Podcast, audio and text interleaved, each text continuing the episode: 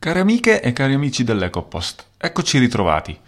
Che succede oggi? Succede che il Ministero della Transizione Ecologica, guidato da Roberto Cingolani, di cui abbiamo già parlato al momento del giuramento del, del governo Draghi, quando abbiamo saputo per la prima volta che ci sarebbe stato anche questo nuovo ministero, prende la decisione di andare nella direzione opposta rispetto a quello che era lecito aspettarsi da un ministero per la transizione ecologica.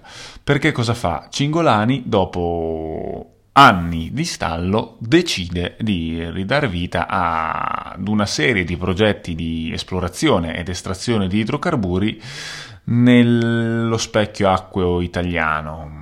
Alcune concessioni sono nel Mar Adriatico, altre nel canale di Sicilia e una esplorativa a terra in Emilia-Romagna. Per cui eh, ci troviamo a dover sottolineare come il primo atto ufficiale, la prima decisione presa dal nuovo dicastero, quello per la transizione ecologica, quello che dovrebbe allontanarci dai combustibili fossili e portarci verso fonti energetiche alternative, invece fa esattamente l'opposto, fa il contrario e torna a gettare benzina su, su, un fuoco che ci auguravamo sarebbe stato presto spento come quello del, delle fonti fossili.